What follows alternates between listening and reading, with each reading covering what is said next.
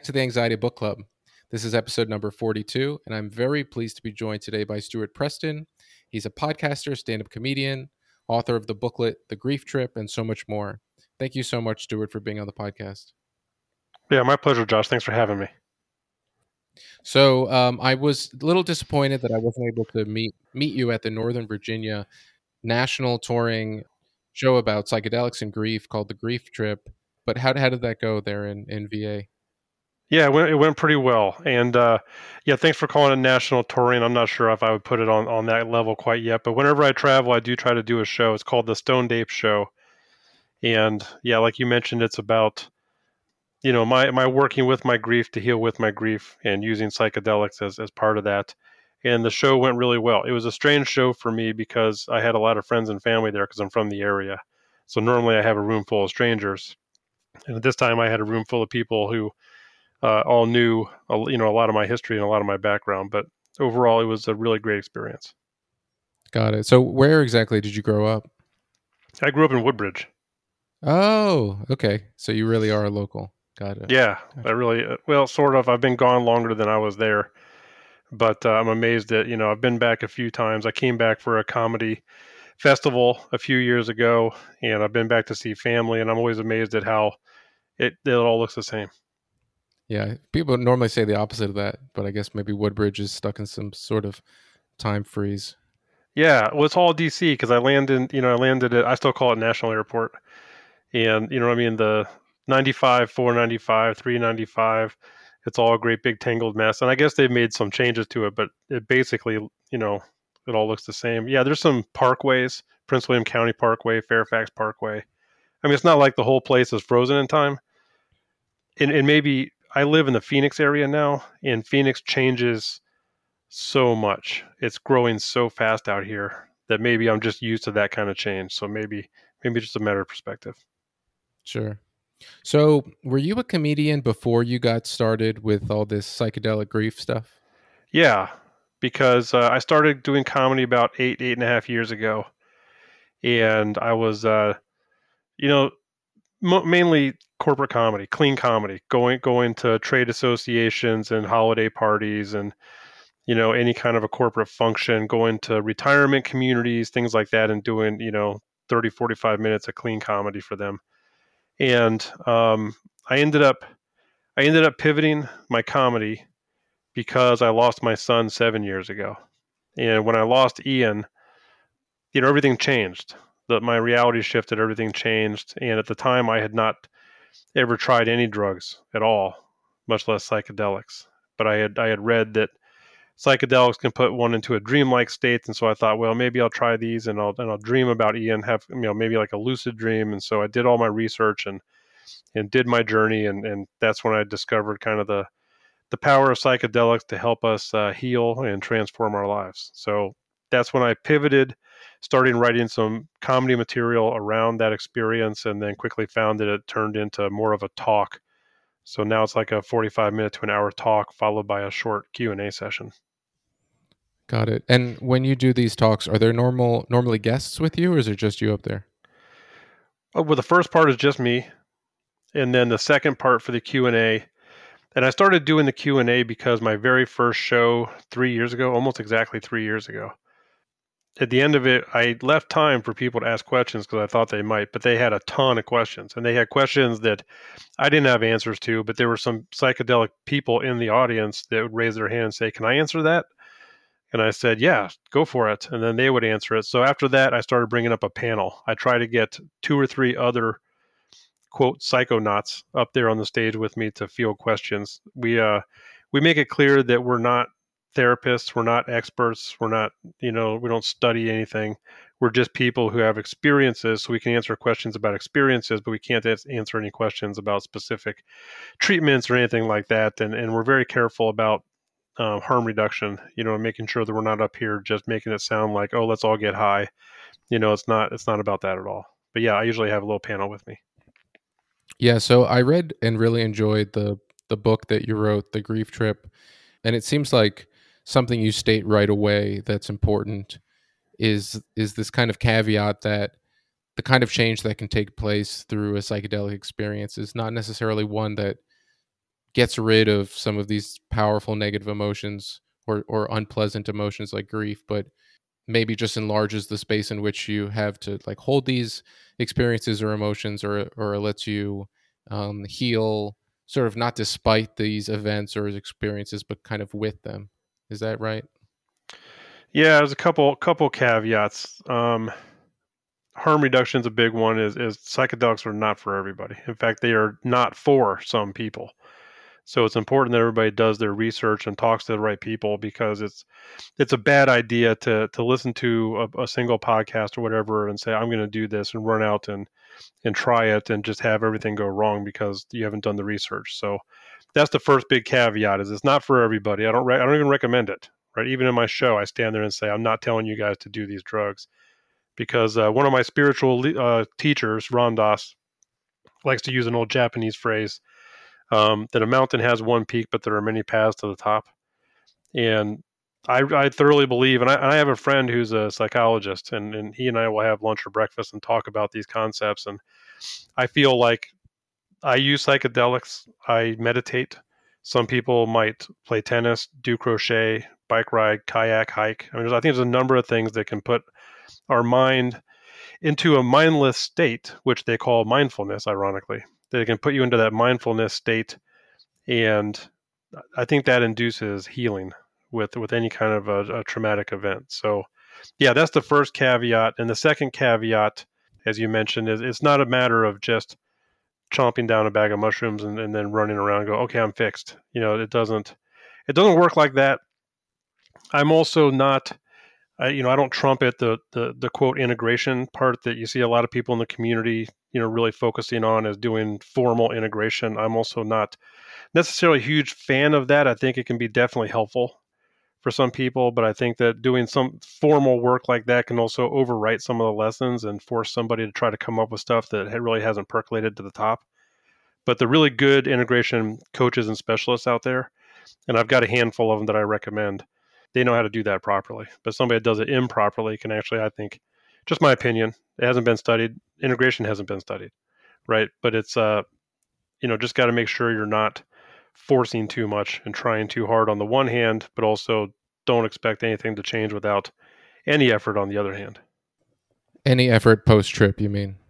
Yeah, and the, and the thing is, and I'll get into arguments with people about this, and a lot of times people in my audience will ask a question around this, and sometimes I just smile and look at one of my panelists, and I'm like, "You field this question," um, because there's a couple things that are that are out there that I don't necessarily believe in, and I'm not saying that they're wrong. I just I'm kind of skeptical, but integration is one of them. I think there's way too many false integration experts out there that I think could actually be hurting people. Uh, the other one is uh, microdosing. I think there's not a lot of evidence that microdosing is actually benefiting other than with a, as a placebo.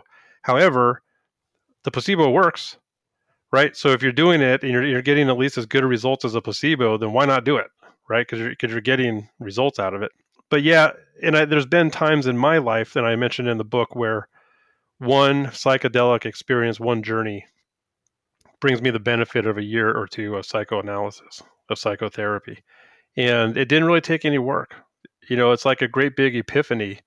Anybody out there who's been through psychoanalysis or psychotherapy knows what happens. You sit there with the, the doctor, and he or she talks to you, and then eventually you're a blubbering mess. And you've had your epiphany, and you're like, oh, wow, I really needed to understand this, right? They lead you to something that's really, really profound and important. I think that psychedelics can lead you there in six hours. And there's not a lot of work. I've had a couple really big life lessons that came to me through a psychedelic journey, and I didn't feel like I had to turn around and, and do something actively to make sure that it helped change my life. It just changed my life for the fact of knowing it, of being exposed to what was kind of inside of me without knowing it before. Sure. Um, so before we get too far away from terms that maybe need a little bit of defining, can you just tell us what is integration? Yeah, and I'm not. and I don't know if I'm qualified to give you a good one. You guys can look it up. But integration is is the work. So when you go through a psychedelic journey, one tends to get to get messages, images, allegories, lessons, just straight up information. Uh, some people might call it a download, but whatever it is that one experiences, sometimes you come out of it, and sometimes people are confused and like I have no idea what just happened, but they can tell something did because they feel change happening inside. They can feel friction, or they got a very clear message, or you know whatever it is. They maybe they had a great time, maybe they had a horrible time, whatever it is. But integration is the process of um, processing that and putting any lessons that came into practice in life. So, one of my big lessons that I got out of an ayahuasca journey was that I am not powerless. Um, the spirit of ayahuasca La Madre taught me that I am not powerless to change things in my life. And that alone was greatly beneficial. And maybe I just got lucky that it it instantly made things easier and better for me. It didn't fix me, you know what I mean? I'm still not like this perfect awakened, you know, per, you know, person without any mental issues. But knowing that I'm not powerless, that I can change things in my life was really, really profound. But I didn't really need to do work around it because it, it, it just came to me and I noticed how I'm moving through my life in a way that is much different than it was before I got that I got that lesson. But that's what integration is, is is helping people through a post journey experience to help them understand what happened and put that stuff into practice. Yeah. So um, maybe we can dig in a little more, if you don't mind, in what you're saying about the effect of this realization on you. So pre the experience with ayahuasca and feeling sort of uh, less powerful, and and then sort of post that, what what do you mean a little bit about what changed in you?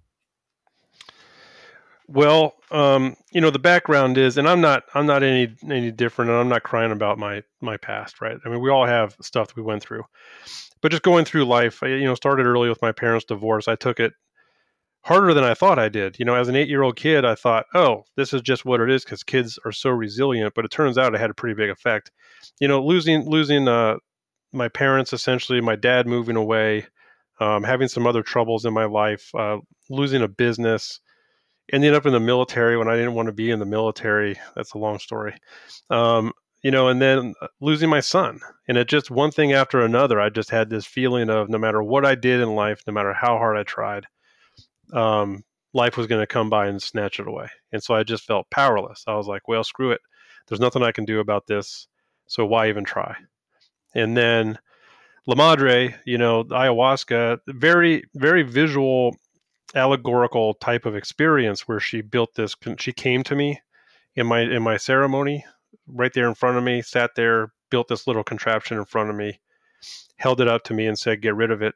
And as soon as she said get rid of it i purged and purging is something that happens in an ayahuasca ceremony. It's a somatic a body uh, the body pushing out trauma, feelings, emotions, blocks, whatever it is. It's it's just a situation of the body somatically doing this work.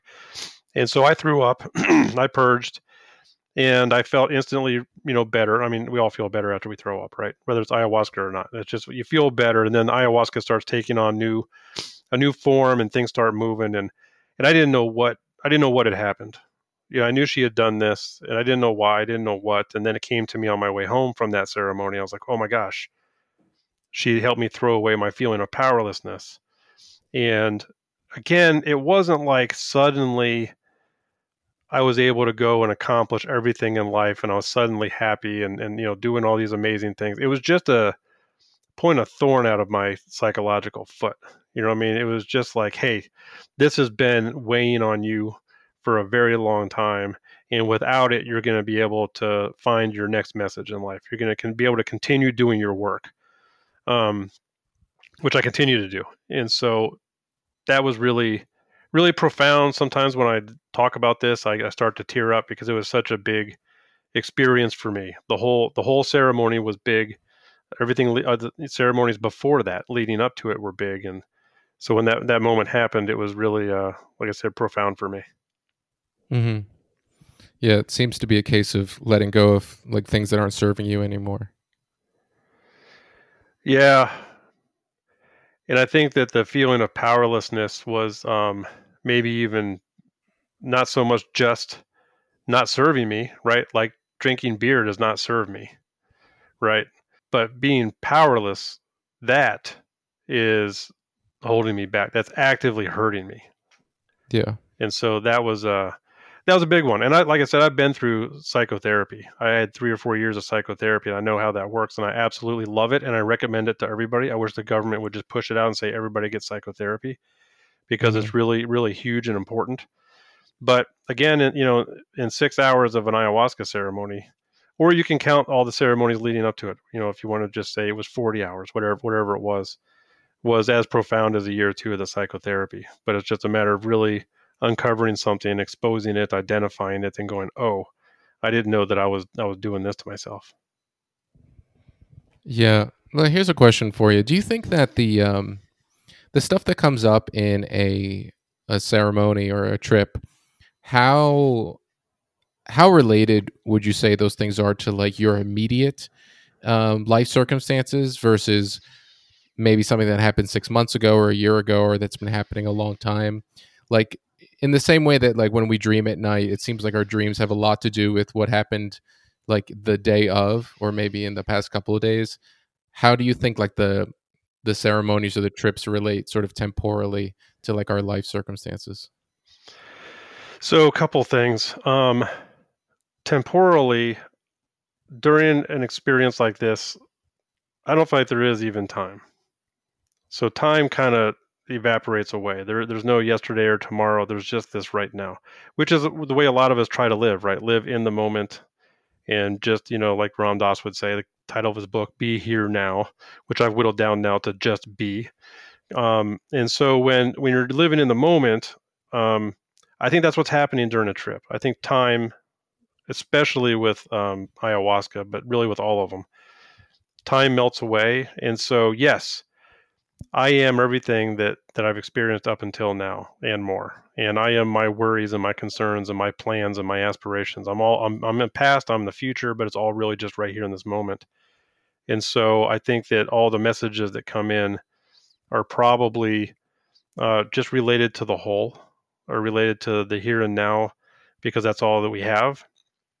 And I think that's part of what's so helpful about it is is you're dealing with this uh, mindful state, this state of the monkey mind having evaporated, time having evaporated, and we're able to basically exist and play and be in this uh, state of pure consciousness, which I feel like is probably one of the the the main valuable valuable points of going through this kind of a thing is actually being able to be in that state because I think that state is tremendously healing. Hmm. Um, so in your book, which a lot of it, as you talked about is about grief and healing from grief. You write that at some point you realize that it's okay to be happy following a big loss. I imagine that this is a message that might be hard to hear for someone who's recently gone through something difficult, but perhaps we don't give the grieving sort of enough bandwidth to have like the full range of human emotions, including the positive ones, even if something terrible has just recently happened to them. So, yeah, like how do you how do you enforce this message or or or get it across to people? Yeah, it's a good question, Josh. I mean, it's uh it's impossible to get purposely get any message across to anybody who's dealing with any any kind of, of a trauma and especially grief. Uh, I say especially because I'm familiar with it. I don't really mean to, to compare it to other traumas so getting that message across is really i think it's like everything else we're talking about like the the the big value of your podcast is you're putting things out there that are important and that are vital and we're talking about them out loud and when we talk about them out loud other people will talk about it. Um, so i think that's all we can do. I can't i can't really help somebody understand anything. They have to be ready to hear it but hopefully when i'm when we're talking about it they're ready to hear it and they can understand that yeah hey um, I think we have all the emotions going on inside of us almost all the time. I, I, think the you know the analogy I make is a guitar guitar strings that all six strings represent the spectrum of emotions all the way from the low string of utter despair and grief and sadness to the the highest string on the guitar which might be elation and happiness and then everything in between and they're all available and any one of those things can be plucked they can be plucked at the same time but i think it is important it's important to understand that, that we can be happy because the grief is never going to go away right? There's there's no that's why the title of the book is healing with grief right? It's not from it. When i didn't make that up i got that um, from somebody else. I think maybe suzanne giesemann i don't want to attribute the wrong person. But there's no there's no moving on from grief you can move forward. There's no getting away. It's going to be there for the rest of your life you know? So the practical thing to say to somebody is you're going to be sad for the rest of your life. You might as well find a way to be happy right? Because the grief's mm. always going to be there. And the truth is the happiness is there too you just got to find it. And i think i think the trick for me and everybody has their own path up this mountain but the trick for me is um, to let go of the emotional attachment to the physical presence of somebody you lost. And you still get to carry on the the memories and the love and the spirit, whatever that means to you. And so your your person is still here with you, just in a different form. But once I think once I was able to know that Ian wasn't going to walk through the door, that he wasn't going to light up a room, that he wasn't going to I'm not going to hear his laugh again, that all those different things. And once I understood that, then I was able to start working on different things and, and find my happiness and ring the happiness string. Nice. Yeah, when I had a I had the other grief expert on the podcast a while back and she was talking about the mental maps that we make of the people in our lives and how, you know, those people when they're alive alive, they sort of exist in two places. Right? They exist, you know, physically, but they also exist like in our hearts or our minds. And so they're still here just sort of in a different area. Yeah, was that Dr. Frances O'Connor? Yeah. Yeah, her book The Grieving Brain is uh an outstanding book. I mean, it's very so my my friend who's a psychologist, you know, I spoke to his class and during it, you know, he recommended her book and he gave me another couple other books and I got her book and because of my consciousness podcast, I'm very interested in how the brain works and how consciousness works and um, yeah, anybody who's grieving, I think it's uh it's a it's a very insightful book on this. And when I finished reading it, I, I actually emailed her and I said, "Hey, have you looked at psychedelics and grief? Because you know the neuroplasticity you're talking about in terms of working with grief and rebuilding these maps it seems to me like like like uh, psychedelics really uh, aid that and induce it even and she said nothing's been done yet but they're they're they're looking at it so i think it's very possible if we're lucky we'll see maybe a study or two coming out um, of uh, psychedelics, neuroplasticity, and rebuilding those maps that you're talking about.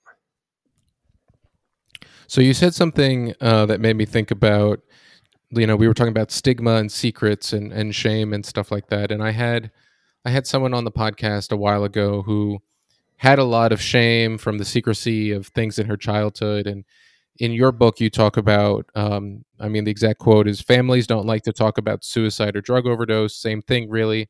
They are sad and in shock and don't realize they're making those things worse by keeping it a secret. They keep the stigma of suicide going, which keeps those suffering quiet and in danger. So I guess I my question is when when if ever do you think secrecy is appropriate? And two, how do you think talking about this stuff can help people who are, you know, having suicidal thoughts or suicidal ideation or or how does it connect like our conversation and the just sort of general destigmatization of these things help those that population? Um, so what was the first part? The first one is when do you think secrecy is a good idea?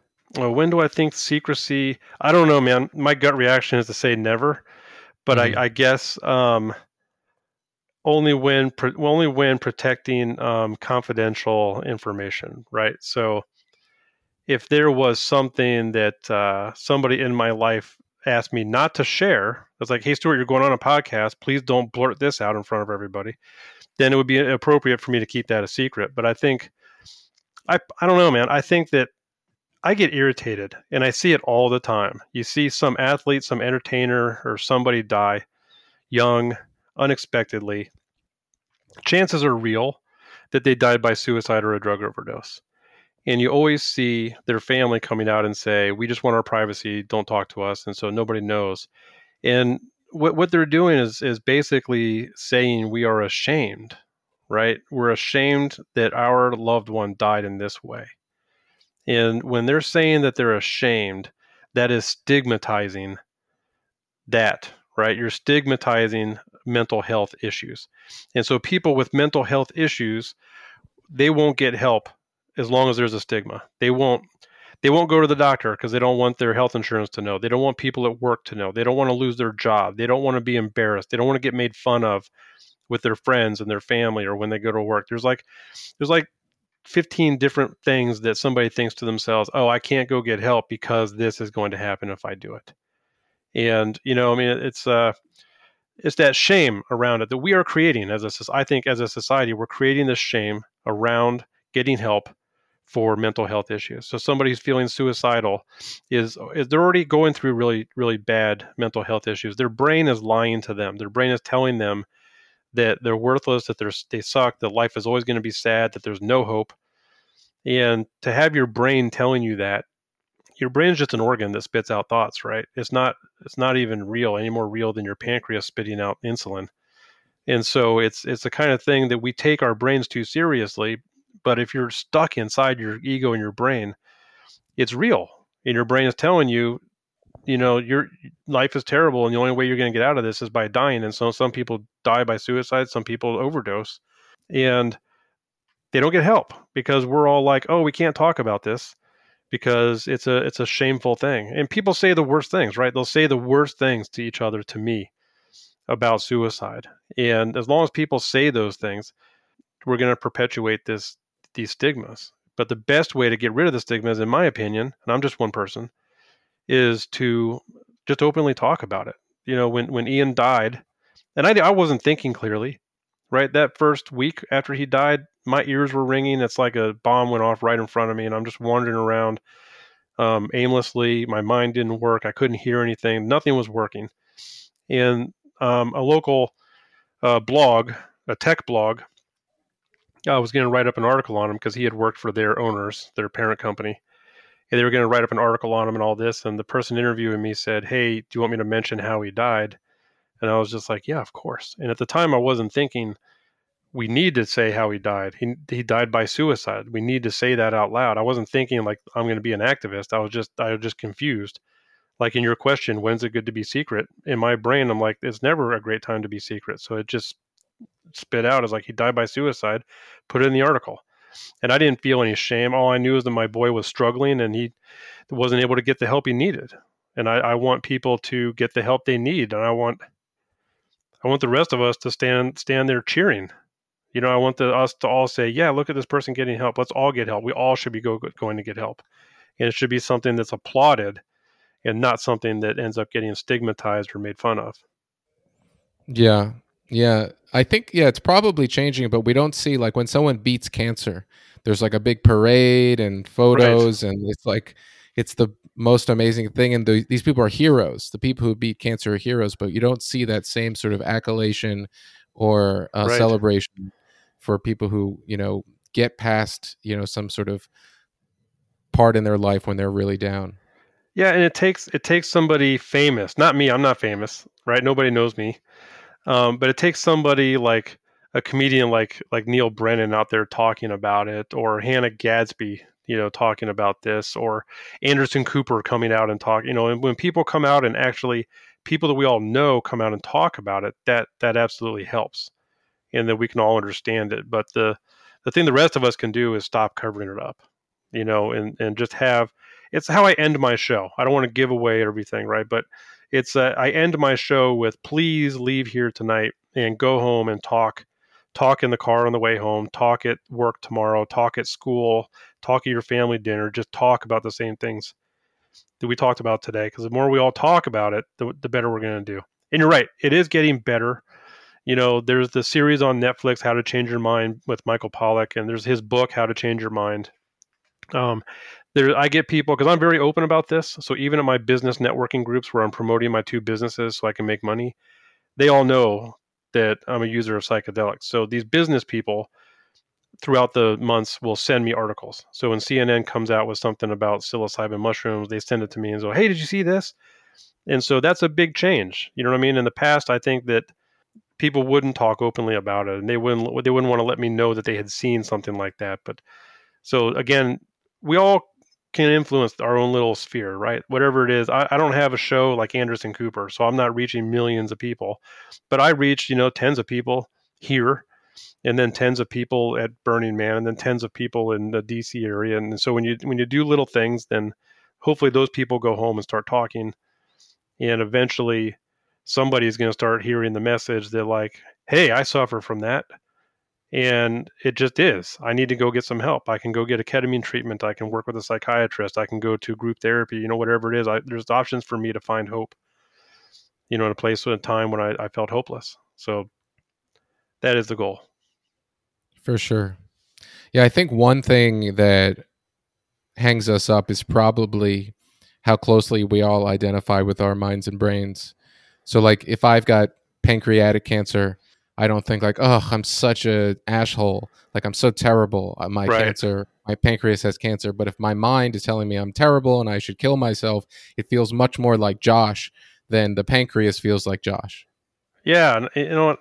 That's a good point. I don't really know if I know much about it because, lucky for me, I haven't been diagnosed. I've had some family members uh, battle cancer, and some of them died, and some of them are really doing great. Um, but you're right. I think a lot of times um, they feel like it's an outside thing happening to them on the inside, you know, so they don't feel like, oh, this is me causing this. You know, they feel like, yeah, this is happening to me, which is, I guess, you know, you make a good point. That's a that's an important distinction. Yeah, that's why we all need to listen to more Ram Dass so we can identify less yeah. with uh, our minds. Yes, observe it, don't be it. Yeah, so I guess when you were in therapy, and I think I did some rough math because in the book you said, I think it was like two years, 20 grand or something like that. And I, I can't remember the numbers, but I did some math and I thought like, okay, he went weekly and it was about 200 bucks a session. Did I get that? Yeah. You know, you're, you're pretty close. It, uh, my therapist, um, I consider to be one of the most important people in my life. You know, he, he has since passed away, but you know, when I do my life inventory after I die, I'm going to be like, yeah, Dr. Melendez, that was one of the most important people in my life because he helped me deeply and and he was an amazing human being and just such a good therapist.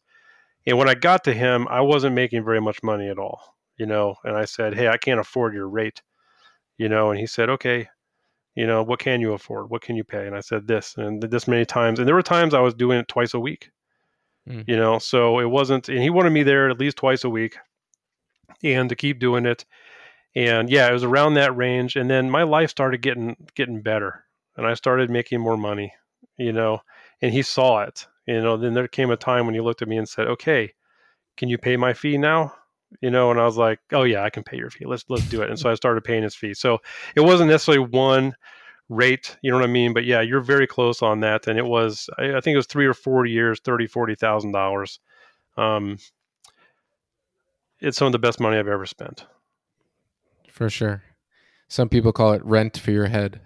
Rent for your head. Yeah. Yeah. It was definitely an investment. You know, I, I definitely feel like, you know, I just took my car to the shop yesterday. It's actually Ian's car, right? We bought it from his estate because it's uh it was important to him. It's important to us. We want it in the family. So we still have his car. I drive it around. It's a stick. And uh, it, it broke down yesterday for the first time it's ever needed any major service. And I get it serviced all the time because I want this thing to last forever. And it was 660 bucks you know, and 660 bucks, I'm like, well, you know, for Ian's car, it is what it is. But I didn't feel happy. I don't feel happy. I'm going to go pick it up later today. I'm not going to be like, oh, here's here's my credit card. You know, this is great. But forty thousand bucks, thirty thousand, whatever it was, you know, I I don't begrudge that whatsoever. And that's a lot of money. And I'm not a rich man, you know, but that's that's a lot of money. And it was just so worth it. For sure. So in the book, uh, you talk about the things that you should do if you do want to do a psychedelic and uh, the difference between set and setting. And I think you make a good distinction here between being ready and being like not scared. Because someone might think, oh, I can't do this thing today because I got really anxious this morning.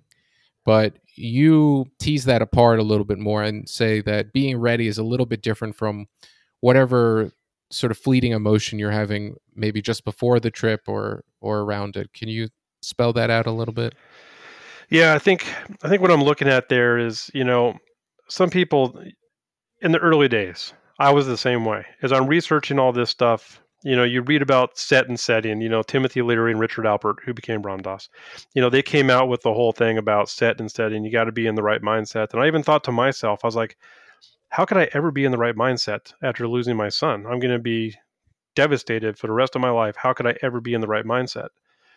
And like you're pointing out, it's not it's not like what mood are you in or what what are you dealing with your trauma or else none of us would be doing this right? I haven't yet yet to meet one person in the psychedelic community that's not dealing with trauma. And so it's it's not like you go into this and saying oh i have to be perfectly mentally healthy. But like you said i guess like i said it's uh it's just a matter of being prepared to go on this journey. And, and something could happen. You know what i mean? You could have a big blow up fight and you're just in a really angry mood and it just shifts your mindset then you're like no i'm not in the right mindset anymore. I had been you know um, meditating for two weeks and eating a better diet and exercising and i did everything i needed to do and then you know my spouse came in and wrecked my whole mindset. Well i shouldn't blame them right? You allowed them to wreck your whatever it is and you're just like yeah i'm not in a, in a good mindset now to do the journey and that's the time to say okay i'm not in the right mindset but it doesn't have to do with how life is going or what's going on in, inside of you and your psychology. It's that's always going to be an issue but the issue is just is your mind ready? Are you ready? Is your heart ready to to go into this journey and really allow it to take you where you need to go? And so if you're ready for that then then you've got the right mindset i think. Mm-hmm. so we're just going to keep jumping around a little bit wherever my questions take us. all right do it but uh, yeah, so peyote is not something most people, myself included, know anything about. But it seems like it is something that you can do at some church, I guess, in New Mexico. Um, yeah, it's in Arizona. It's the Peyote Way Church, and they are right up next to legal. They they have been battling the United States of America for decades, and basically, you know, if you read their story online, which I think is peyotewaychurch.org or peyoteway.org, beautiful, beautiful human beings. I mean, I just love these people. And they, they're second generation essentially. There's another, I can't remember the guy's name who started it, but a, an amazing American hero, Native American, Ameri- you know, you know, he went to World War II, I think, and just an amazing human being that really started this whole thing. Yeah, it's uh, it's a church out here. It's it's uh, right up next to legal and it's a really amazing experience because I didn't know I didn't know anything about it either, you know. And it's the the compound in it is mescaline, and um, same thing you find in San Pedro cactus, and which is legal, right? It's growing in all the yards around here in Arizona. You could just go out and grab yourself the head off a torch and have yourself some mescaline. Um, but peyote is also very controversial because the the Native Americans have been using peyote ceremonially, spiritually for millennia. And what they don't want is for us, you know, to go wipe it all out.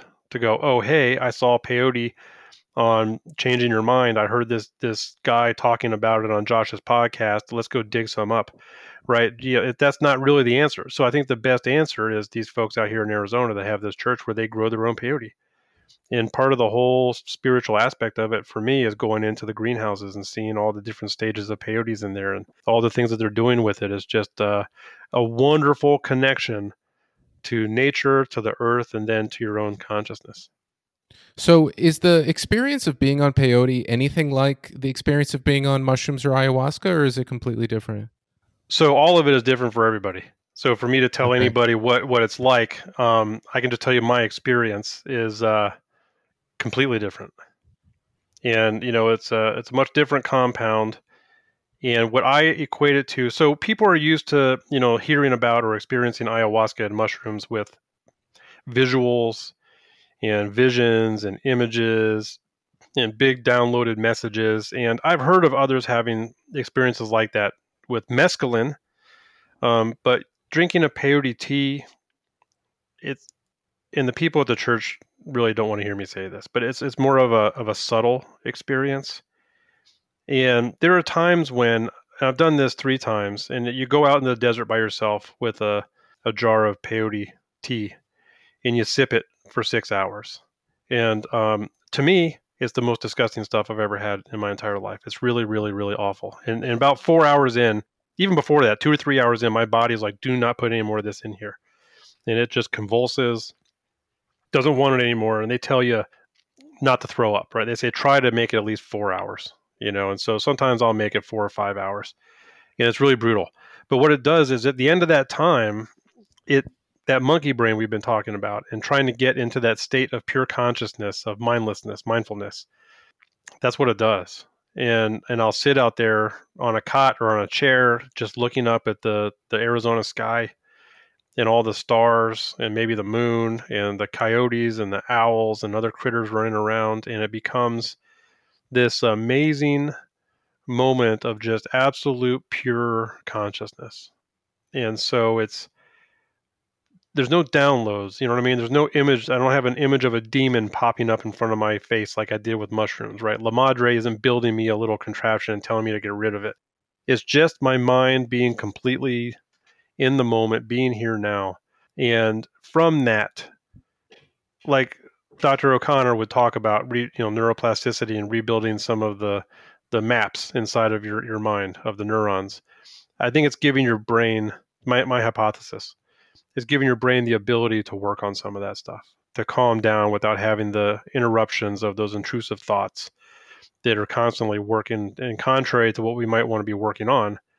And so the peyote experience is uh, quite spiritual, quite amazing, but don't go into it, I don't think, expecting great visions you know because you see on tv that you know a movie native americans you know they'll smoke something everybody thinks you smoke peyote but you don't you either eat it or you drink it. And but they see all these things on TV and then all the amazing images and the past ancestors and all that and expect all this to come to come back up and maybe it can with with meditation and some other in, intentional work but in general it's just going to really help you get get your brain into the moment. Mm-hmm. let's talk a little bit about the monkey mind because you've mentioned it a couple of times.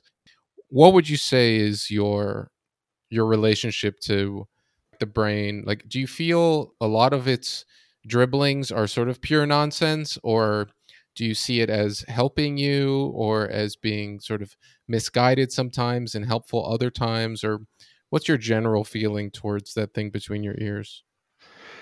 Um so just for me because i'm not an expert haven't, I know i keep saying that. Um i think so first of all i really appreciate my ego. You know, I had a really good mushroom journey one time that really helped me appreciate my ego. I think my ego can be damaging and I think it can hurt. I think it has a lot to do with my son's death.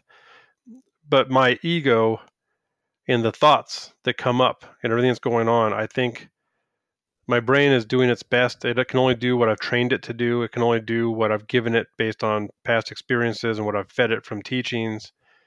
And so, yeah, I think I think that the monkey mind is doing its best to keep me alive, to keep me fed, to help me procreate. You know, I think there's all different things that my monkey mind is doing, and I and I feel like in general, it is designed to help me survive. But sometimes surviving can mean negative things. It can mean a lot of fear and a lot of fear reactions and a lot of things going on in the central part of my brain that are like, you know, the fight or flight and the different things that can happen in there. So I think in general, um, it's really trying to look out for me, but there are some things that I did to it earlier in life that probably screwed it up a little bit. And so there are every now and then it'll say things that are probably not the sweetest things it could say to me. But in general, I think it does want me to survive. Mm-hmm. Gotcha. So in the book, uh, this is on page 61, you spell out a range, and this is for mushrooms, between one and a half and two and a half grams that you wrote is quote you you describe it this way avoid this range and it can leave you in this weird in between space and just feels weird so i've never yeah i've never come across some kind of special prohibitive zone. Do you want to say a little bit more about that? Yeah, um, and I, I, I heard it. I've heard that out there on the internet, on the the Erowid's and the Shroomeries and the Reddits, and I you know I don't believe anything. I, I'm still pretty skeptical, but I had a couple journeys like 2.2 grams or two grams that were just weird, you know, and it wasn't like it wasn't like a bad trip you know, I've had a couple bad trips, which were ended up being wonderful, but it ended up they're just uh I don't know. It's like uh it's like your car never being able to get out of second gear or whatever. You're you're going somewhere, but you're not quite getting there, and so it ends up being just this weird dark zone. So especially when somebody's brand new to this, I just kind of tell them to shy away from that. I mean, either either go all the way to like 2.8 or 3 grams Um, people do fine with three and a half grams, you know, their first time. It's a good, significant dose. Or start off with what a good friend of mine calls a sparkly dose, you know, around one, one and a half grams. But try to avoid that, yeah, that middle, that middle part in general. But you know, somebody could be listening to that, and then later in life they're like, "Well, I'm going to try this just to see," you know, and then they do it and have the most ma- amazing experience, you know, in the world. So do whatever you, you're feeling you're called to do, regardless of of what I'm telling you. But that's just what I've seen and heard and so I just typically recommend newbies just stay away from that, that weird middle dose. Mm-hmm. So in those trips that you described as bad trips, were they bad and then became good during the trip, or they're bad and then in retrospect they showed you things or taught you things that were then useful? Um, they were bad throughout the whole thing, and I thought they were bad. So I tell people now, I say bad trips are like broccoli, right? They're they're real they suck, but they're good for you. And so when you go through and have a bad trip, it can be scary. It can be awful. Mine mine was, you know, my big bad trip was scary and it was awful. And but it it was just as profound for me is that ayahuasca trip where I learned that I'm not powerless. You know, this this bad trip taught me that I was also feeling suicidal. There's a big difference between feeling suicidal and acting on it. So there's I don't want to sit here and try to garner sympathy for something I wasn't going through. But in my mind, I was feeling kind of worthless. You know, I was feeling like maybe I would just rather be dead. And there were just a lot of terrible emotions that were coming through it, but it came through as an allegory um, that the earth during my bad trip, the earth was actively electrocuting me, like exterminating me like a pest and I was the earth was electrocuting me and I thought what is happening to me why is this happening to me and then I realized like oh the earth doesn't want me here anymore and I don't belong on the earth and I always knew I didn't belong on the earth I just don't belong here and I need to be gone. You know whatever this life is it was a mistake and I don't I don't belong here. And then I came out of the whole experience and I was like holy crap. You know and it's just like opened up the fact that I thought all this because it's like with the ayahuasca journey Lamadre talked to me, right? As she's building this contraption, she looks at me and she says, You don't really need more ayahuasca to be with me because I'm always with you. And I'm always with you because I am you. And I really kind of feel like this, right? That these we're using these medicines and we go on these journeys, but it's us and our psyche and our brain and our soul. It's all that stuff going on this journey. So it's not like so we're popping into some outside thing or whatever, or you know, with DMT, maybe that's different. You know, maybe maybe we are actually interfacing with uh, alien entities, but with the rest of this, it's I, I think it's just really our own psyche, and we're getting exposed to our own psyche, and we're, and we're seeing things. Some people like to talk about the shadow, and we're, we're seeing these different things. And so when that happened, I think that you know I was I felt really bad, and I really felt like, why don't you want me here, Earth? And then when I got out of it, I realized no, it wasn't really the earth doing that to me. It was that's how I feel. You know, it's, it's what I was looking at in my life, and and it, so it ended up having a pretty profound effect on me. And so when I hear people talk about bad trips, um, you know, it's like it's just like well, don't focus on necessarily how how bad it was from an ego because we all get very egoy with these trips, right? We all want to have ego death. We all want to see an entity. We all want to travel into space. We have, and then people sit around and talk about this, and it becomes this great big ego trip of like, my trip was bigger than yours. And so we can kind of get wrapped in that kind of a feeling with a with a bad trip. We can feel like, oh God, I failed at psychedelics, or this was so big and profound, or whatever. Just stop, wipe, stop the judgments, and stop trying to label stuff, and just look and feel at what actually happened. And I think it's possible that there's a really good possible that there's a really good lesson that was actually amidst that storm. Mm-hmm. Or several, several yeah. lessons. For sure. Yeah, I've had a couple of difficult trips. One one which I don't really think I learned much from, and a second one where I think it really connected me with the mm. person who was sitting with me. Right. In a way that became really productive. Um, Interesting.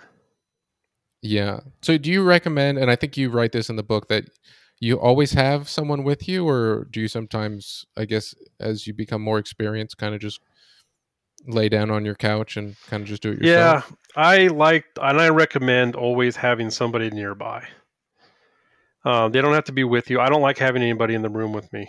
I don't want anybody affecting it. I don't want to look up and see somebody and then suddenly that that's part of my trip. You know, I, I don't want that. Obviously, with ayahuasca, you got a room full of people and they're all going through a whole lot of crap, right? So that's a different, that's a way different experience. But with mushrooms, much like peyote, it's a matter of having somebody nearby in case I freak out. I learned a lesson on Reddit from somebody out there, and if you're listening by chance, you know, thank you for this. It, when doing a, a, significant dose, I put little sticky notes around that say "relax, you're on drugs," just in mm-hmm. case I start to lose my mind, and then I'm just like, "Oh yeah, yeah, yeah, I forgot I'm on, I'm on mushrooms, so I'm, I'm okay. Just go back and experience this." But it's good to have somebody around just in case. I mean, I, I have never had a, a, bad experience where I needed somebody to intervene. And most of the people I talk to also have not, even with a bad trip, they didn't need somebody to intervene. And, you know, a great guy to listen to and to talk to is uh, CJ Spotswood, the entheo nurse. He's a psychiatric nurse. He wrote a book on microdosing. Um, and, you know, he educates other nurses on how to handle somebody who comes to the ER you know, on psychedelics because it's it's really not. You don't want to jam, put them into a room and jam needles into their arms. You know what I mean? You just got to kind of let them let them come down from it. So that's why it's just harm reduction. Is know your set, your setting, know your dose, know your substance. Be prepared. Have somebody nearby. You know, if you're in a, a circle of ayahuasca people, you know the the facilitator you know should have a first aid kit you know there, there should be a, a, somebody responsible that could get somebody to the hospital if need be Although in all my trips, nobody's ever had anything were close to that, but it's just nice to have it and to know that somebody responsible is uh, taking care of you. So that's, I guess that's my two cents. I like to have somebody nearby, but not not sitting there next to me. Mm-hmm. How uh, I'm curious. Um, how other members of your family have reacted to your journey like are you a are you an easier guy to be around these days or are you like what's what's it like yeah. for your family and friends well, that's a that's a complex answer. Um, my mom at first, you know, was worried. You know, her generation is, you know, these drugs are going to scramble your brain and get you addicted, and you're going to die. And so, but she supported me. But I know she had her concerns because they came back to me through the, the family grapevine. But she's okay with it now. My daughter, who's also grieving very hard, you know, for her brother. I, I don't think I don't want to speak for her, but I don't think she loved the changes just because you want your dad to be this consistent rock you know when you see him going through changes i think it's kind of like hey what's going on here? It's, it's uh, less stable. And yeah i'm much more pleasant to be around. I'm you know i'm a nicer guy i'm much more open-minded. I believe love connects all of us which is a weird thing for me to say because i come from a very hard judgmental right wing kind of existence. And so it's it's weird for me to be in the, in this space um, but i do think that i'm easier to be around. But at the same time i've changed as a person and or not you know sometimes i just claim that that person was there all the time. I've just shed some layers that allowed that person to be in existence that who knows? But that has not had the greatest effect on my marriage. We've diverged you know a little bit in the things that that we want and that are doing in life and so that's had a, a negative effect there. We both still love each other very much but it's you know it's, it's having a, a negative effect on the marriage. So that's one thing to be aware of is you know going through this there could be the real you could come out or it could change you how whatever your perspective is on all this and that could affect your relationship with with other people. And you'll hear people talk about like well i've changed and now i'm this and uh, now i'm that and all the people that were in my life that were just dragging me down you know i'm getting rid of them and life is getting better. Great. But there may be people that you actually love and care about that these changes are having not the most desired effect on in terms of the relationship. So it's just one thing to to be aware of yeah, that's interesting. I appreciate you being so open. Hmm. Um, awesome, Stuart. What else haven't I asked you that you'd like to share? Um, no, I think I think I think we got it all, Josh. I think that just the harm reduction. I just want to make sure everybody knows. Don't don't listen to this and run out and, and get get mushrooms from some stranger and, and think you're going to change your mind. You know what I mean? Make it all very deliberate and, and really work on harm reduction. Uh, stay legal, stay safe and uh, and good luck with your journey. Awesome. Well, uh, Stuart, thanks so much. And um, I guess your website, I don't know if you have any shows coming up um, or anything that's been booked, but where can people find you online? It's uh, stonedapecomedy.com. And I've got uh, two shows coming up. One is private, so you can't go. Mm-hmm. Um, the other one is probably going to be in April in Tempe, Arizona. Cool. Well, thanks so much for being on the podcast. I really enjoyed reading the book, talking to you, uh, and I hope to continue our conversation at some point in the future. Likewise, Josh. Thank you for everything you do. It's really, really important.